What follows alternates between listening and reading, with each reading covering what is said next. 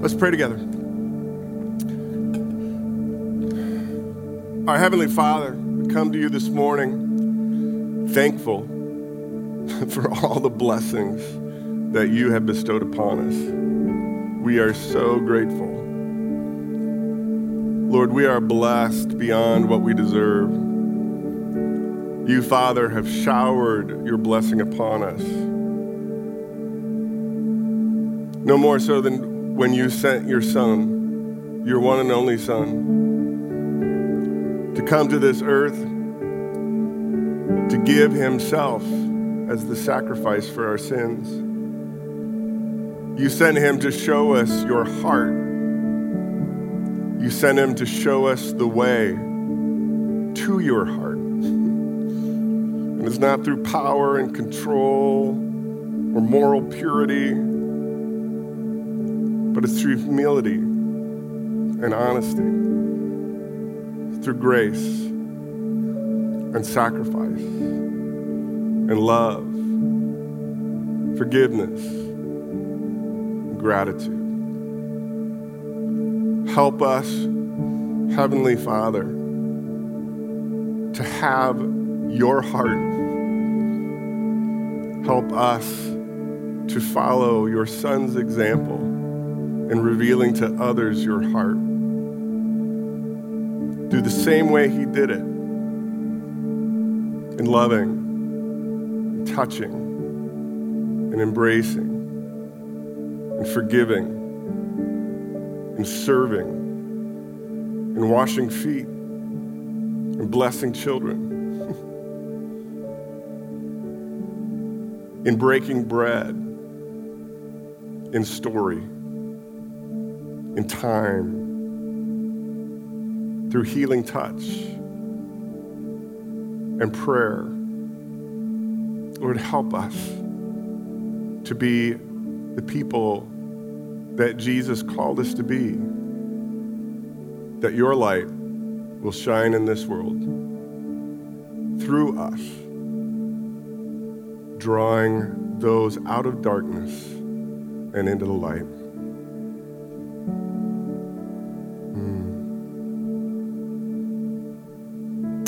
And Lord, as we come this morning, every one of us has our own stuff, things that are weighing us down, the sins that are causing us to stumble, the grief that clouds our joy, weariness just from walking through this world day by day. We have strife and conflict. We have needs, places where we don't trust. So just, Lord, I pray that this morning we can honestly bring all of that to you, and that we can cast all of our cares on you, knowing that you care for us. So Lord, may your Holy Spirit's peace and power work in each of our hearts this morning, that we may feel you, your presence, transforming us to the people you want us to be. And together, we will pray the prayer that you taught us to pray. And if you don't know the words, they'll be on the screen. Our Father, who art in heaven, hallowed be thy name. Thy kingdom come, thy will be done on earth as it is in heaven. And give us this day our daily bread. Forgive us our trespasses, as we forgive those who sin against us. And lead us not into temptation, but deliver us from evil. For thine is the kingdom and the power and the glory forever. Amen.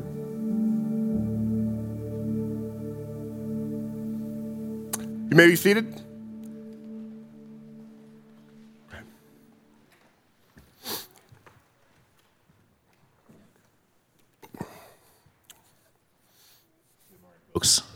We on? All right. I got to see Tom's notes up here. That's kind of cool. Right. I'm going to be reading from the Gospel of Luke, starting in chapter 15, verse 11. and then I'm going to pass it to Rose, who's going to read the Gospel of John, chapter 14. Familiar portion of Scripture, here starting in verse 11.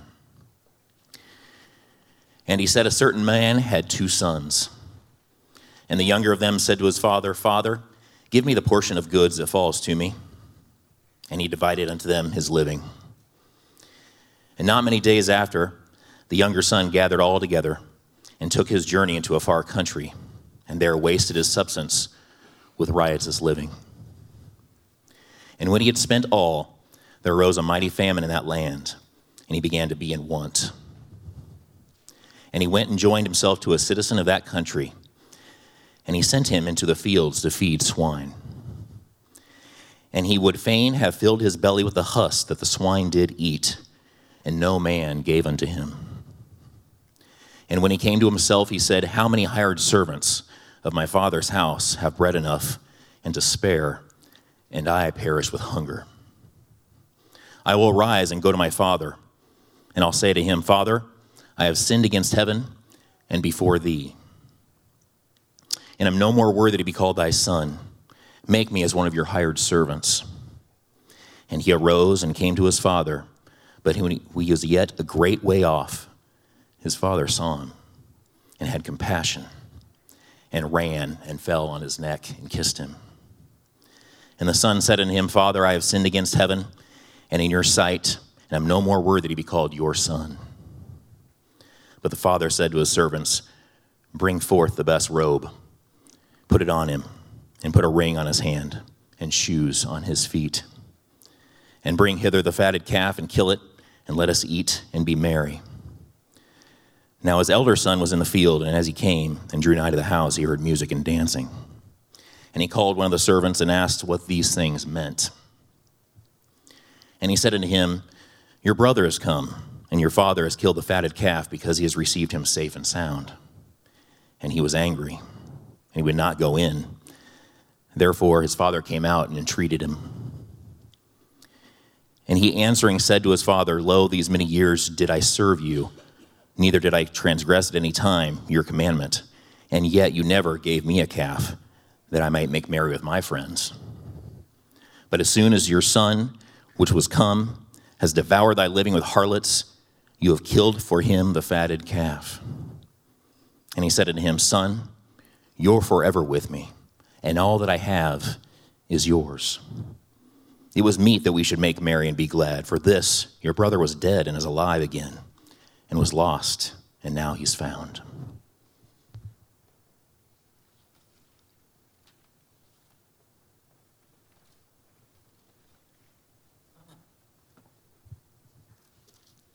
You know the way to where I am going. Lord, Thomas said, we don't know where you're going. How can we know the way? Jesus told him, I am the way, the truth, and the life. No one comes to the Father except through me. If you know me, you will also know my Father. From now on, you do know him and have seen him. Lord, said Philip, show us the Father, and that's enough for us. Jesus said to him, I have been among you all this time, and you do not know me, Philip? The one who has seen me has seen the Father. How can you say, show us the Father? Don't you believe that I am in the Father, and the Father is in me? The words I speak to you, I do not speak on my own. The Father who lives in me does his works.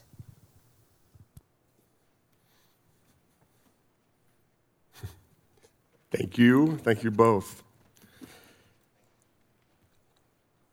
I've mentioned many times that as part of my vocation during the week, I do a lot of coaching. Coach specifically in the areas of helping people grow as in their skills as a manager, at work, also in the areas of customer service. I coached hundreds, thousands of people over the years. And one of the things that I often will start with when I'm coaching somebody for the first time is I will ask people to give me their own self-assessment. Before I even say anything, I'll just say, give me your own self-assessment. What are your strengths? What are the good things you bring to your work or to your job? And then what are the things that are struggles for you or areas that you have opportunities to improve? And I typically always ask this question because the answers tell me a lot. Because, you know, most people will kind of, they'll take a second, and a lot of people honestly are thrown by the question. Because I find many people don't even take the time to be introspective, to even think about, what do I do well? Where are my areas of struggle? We just kind of go through the paces every day. Others will struggle, and they'll kind of say some things because they know what their struggles are because they get their own employee evaluations. They can remember what their boss wants them to work on, the things that they have opportunities to improve, but they don't always want to tell me that. Why? Again, there's fear, right? I want to guard your perception of me, they would say, or I want to make sure that I put my best foot forward so that I look good in your eyes. And then occasionally, and these are my favorite, it doesn't happen a lot, but occasionally you get the person who goes, I'm good at everything. Well, what do you need to work on? Nothing. And I'm going, okay, we got an issue here. And then there are other people that I'll say, well, what are the things that you do well and what do you need to work on? And they will give me a laundry list of things they need to work on. Oh my gosh, I'm so awful at this, and I'm awful at this, and I can't do this, and I'm a terrible employee, and I do this and this and this and this. And then I'm like, by the time they're done, I'm like going, oh my gosh, is there anything? What are your strengths? What do you do well? I don't know. Nothing. That's a different issue. So as it comes this morning, I want us to think about our own spiritual take. If Jesus sat down with you and said, all right, tell me the things you're doing well, the things are going good, and I want you then to share with me the places that you're really struggling spiritually. What are the sins that you're struggling with? What are the places that you've got to work on? What would our response be? You know, I spent 5 years in pastoral ministry. I was just sharing this with some people last night. And people will often ask, especially because I still continue to preach and teach and do all those things, but they will ask why I left pastoral ministry and went to what I would consider my vocational ministry. And one of them was, as I was a pastor and as a young pastor, I was a young man, and there was a lot in life that I was struggling with. So here's the story. I'm pastoring a church, and a lady comes up to me after VBS and says, oh, I got to share this story. I said, what? She said, this little girl, we were talking about sin in VBS, and the little girl raised her hand, and she said, Ms. Van Zylen, does Pastor Tom sin? And she goes, well, yes, he does. Everyone sins. And she goes, well, what does he do? But that's the question, isn't it?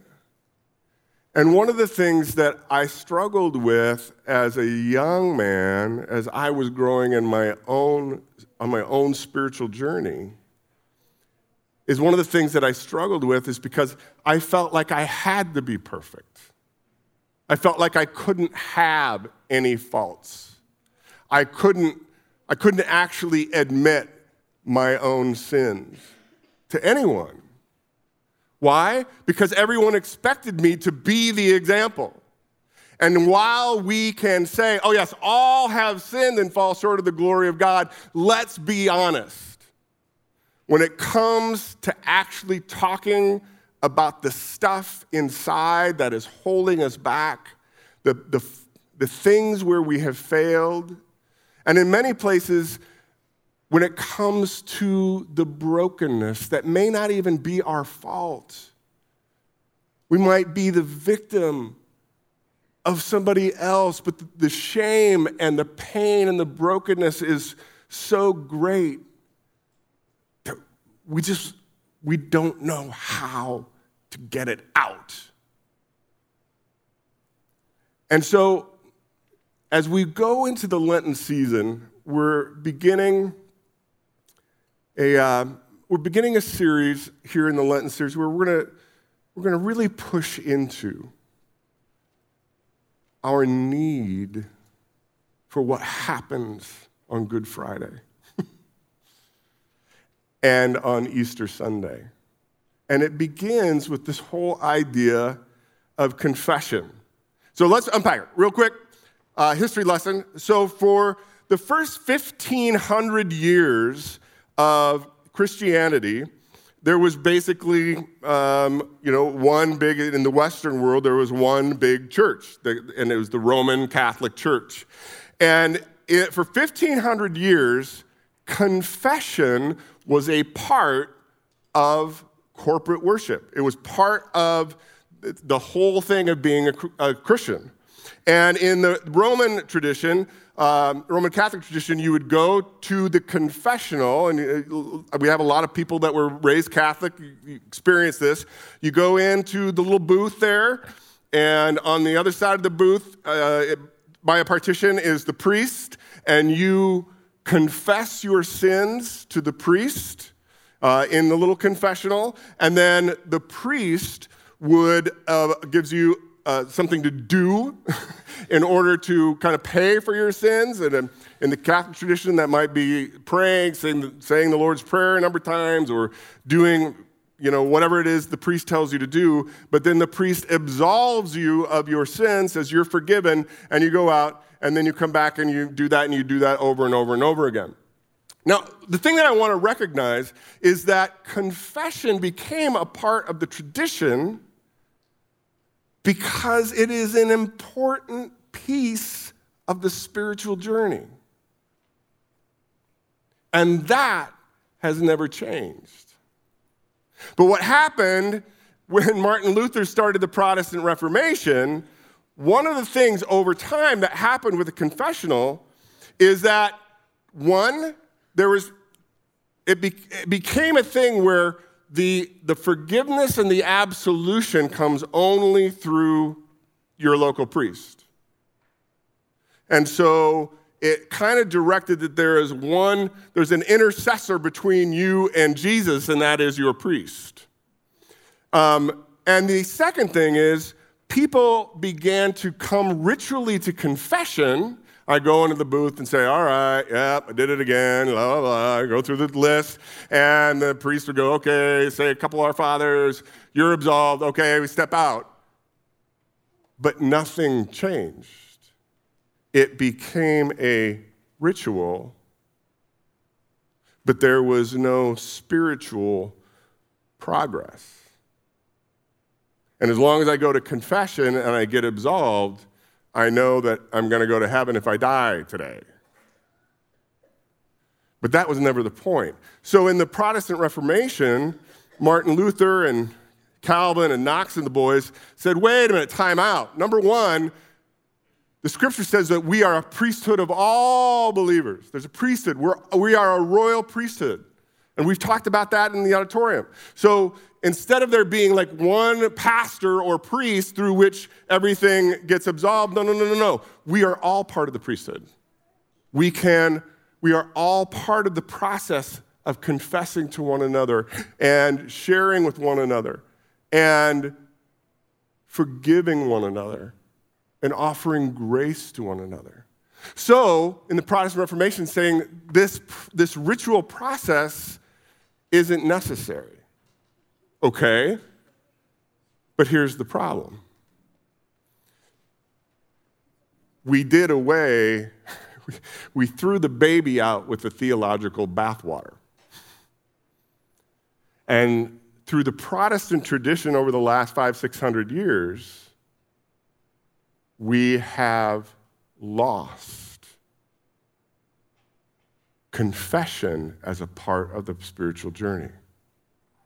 How many times, those of you who are Protestants who grew raised in the Protestant church, and I don't care what flavor, how many times have you heard a message about confession? How many times in your Sunday school classes or in your experience, have you been encouraged to make confession a part of your spiritual life? I'll bet you it's not often. So, couple of words. Let's get the nomenclature right, okay? Confession.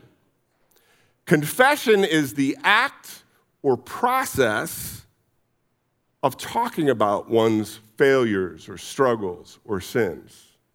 It's the act or the process where I sit down with someone and say, dude, I'm really struggling, and here's what's going on in my life. Contrition is a different word, and contrition means the deep sorrow, the repentance for sin, knowing that it's displeasing to God. Contrition is humble penitence through repentance. I want to make a change. I want to deal with this thing that is holding me back. I need to tell someone what happened to me so that I can move forward in my spiritual life.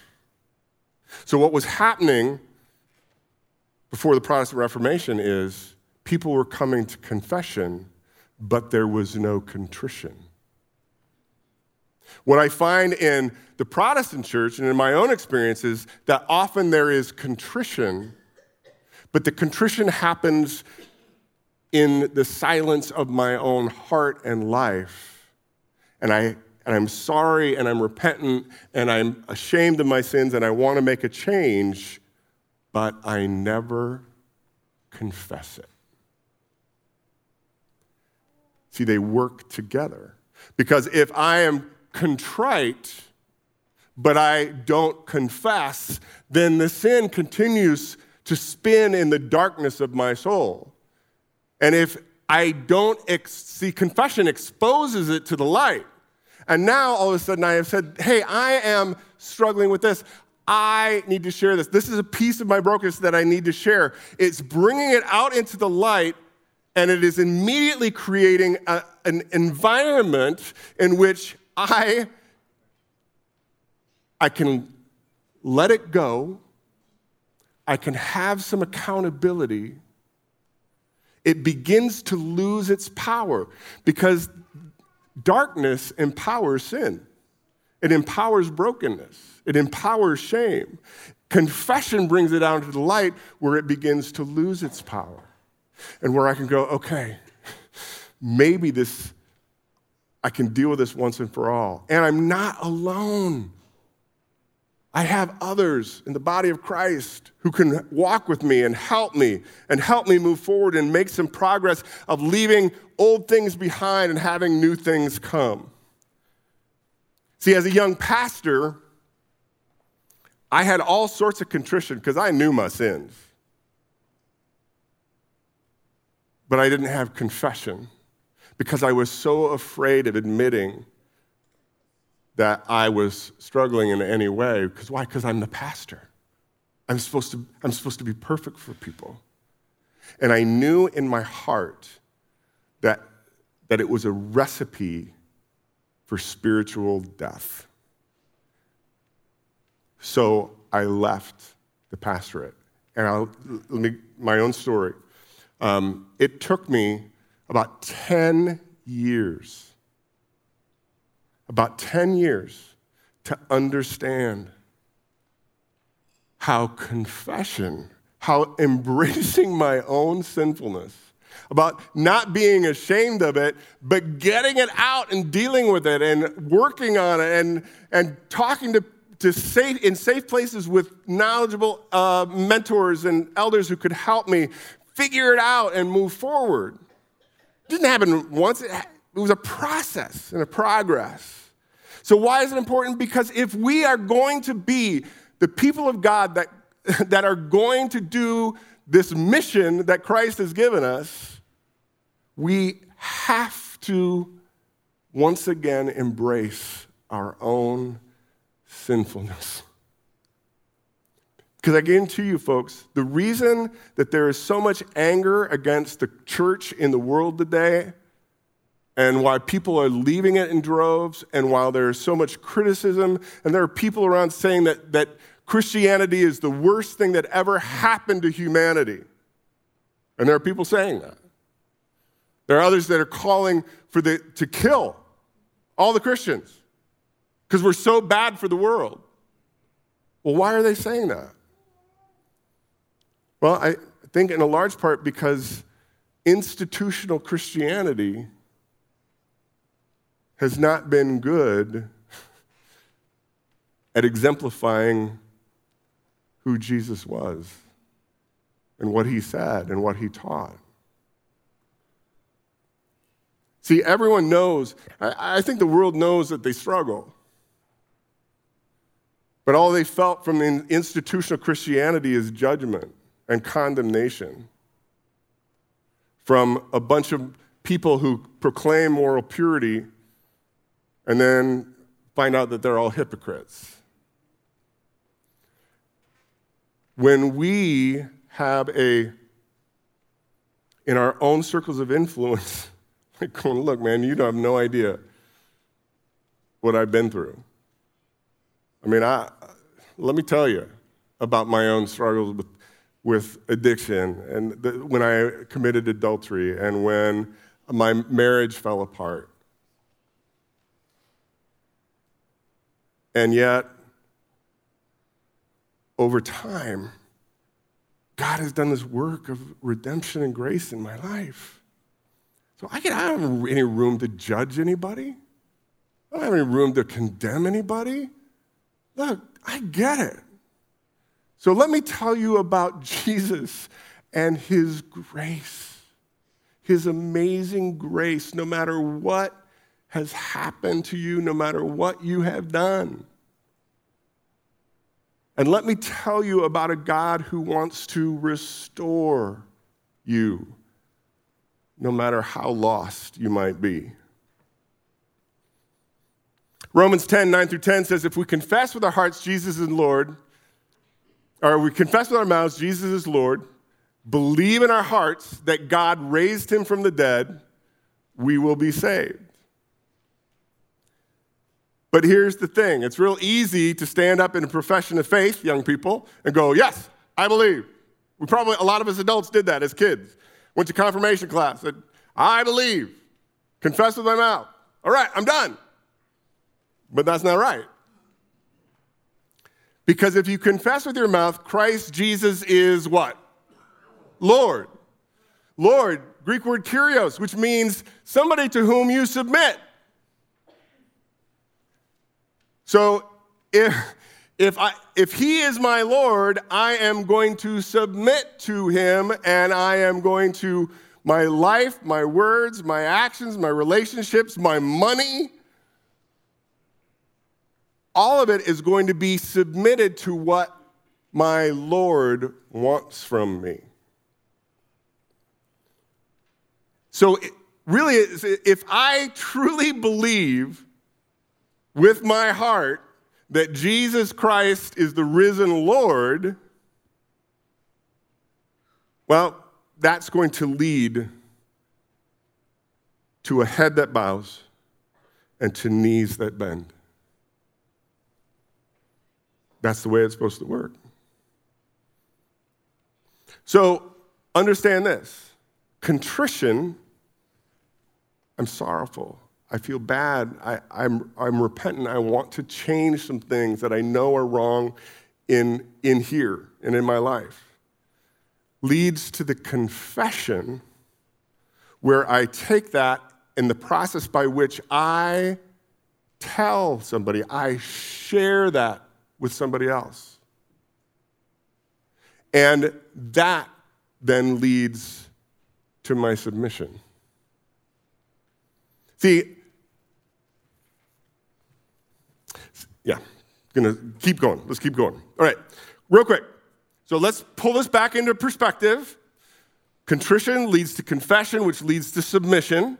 Now, Four levels we've talked about here in the auditorium, at the auditorium family. Top to bottom. Level 4, kingdom of God. And what God's kingdom wants to do is to bring shalom, peace. He desires to restore a sinful person and a sinful world into relationship with him. Christ didn't come to condemn the world, John 3:17. He came to save it. How is he going to save it? Through servant-heartedness, through submission, Philippians 2. He came down to show us the Father and that we would change our life so that we would change our circles of influence so that we might change the kingdoms of this world. And what we might be the agents of shalom. So, but the way the world operates is power top down. So the kingdoms of this world tell us what to do. We do it, and then we all follow what we're told to do by the powers that control our lives. What Jesus said is, no, you submit like Jesus did. As you submit and follow Jesus' example, you begin to change. So, the kingdoms of this earth, world level 3, the greatest enemy to God's kingdom is human empire. Throughout the history, humans have been trying to create empire. Yeah, we try and create an empire by which we control things. We control people. We control populations. We control area. Putin is building his empire. In China, they want to be an empire, control more and more. In America, we have our own empire. And let's be honest about that. The United States is an empire of this world. And the people who run the United States have their own empires that they are building. That's part of the human condition. Down at level 1, the enemy to God's kingdom is my willful control of my own life. I want to do what I want to do. I want to do what I think, what I want, how I control. There are things that I need. So now we get to the prodigal son. And let's be honest that there are some of us in this room, I know a lot of your stories. You know my story. There are many in this room who have experienced pig slop in this life, right? I found myself, again, my life had fallen apart. I'd blown it, committed adultery. My marriage was assembled. I found myself in the waiting and pig slop of this world. And it was a huge piece of me like going, I need to change. So many of us have had that experience, and we understand the grace of having been restored from a real pig slop experience in life, or many of them. But what if life is manageable? The first step of the 12 steps is we came to admit that we were powerless over alcohol or drugs or porn or sex or whatever, name your poison. We were powerless over it, and our lives had become unmanageable. That's the pig's block experience. I found myself through my own choices in a place where life has become unmanageable, and I've got to figure it out. That often spurs the contrition and the confession and the progress. But what if life is manageable? What if I manage my life really pretty well? Do I really need a Savior? Do I need to confess? I find that most people manage life really well, and it allows them to compartmentalize spiritual things. Because I manage my life really well, and then I've kind of got, part of that management is I do my religious ritual. I do my religious routine. It's part of the management of my own life. And in doing that, I can avoid admitting or owning my own shortcomings, because as far as everyone else thinks of me and sees me, they see I've got it together. So I really don't need to admit anything. I don't need to confess anything. I can continue to perpetuate a crafted image that I am in control, I am mature, I am capable, I am successful, I got it all together. But is that really true? And is that the lordship of Jesus Christ? Or is that me operating my own kingdom?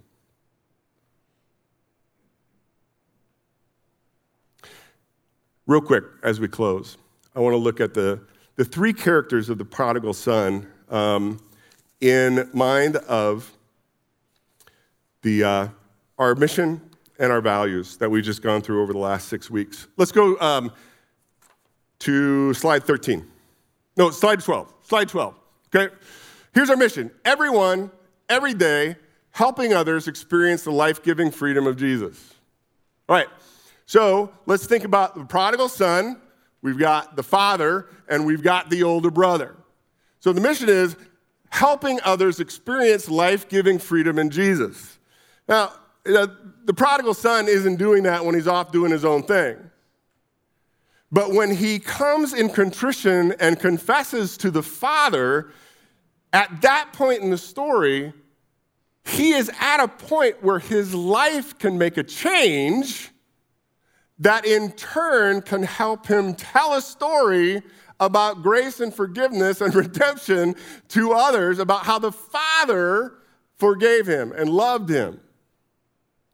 Confession brings us to that place. The Father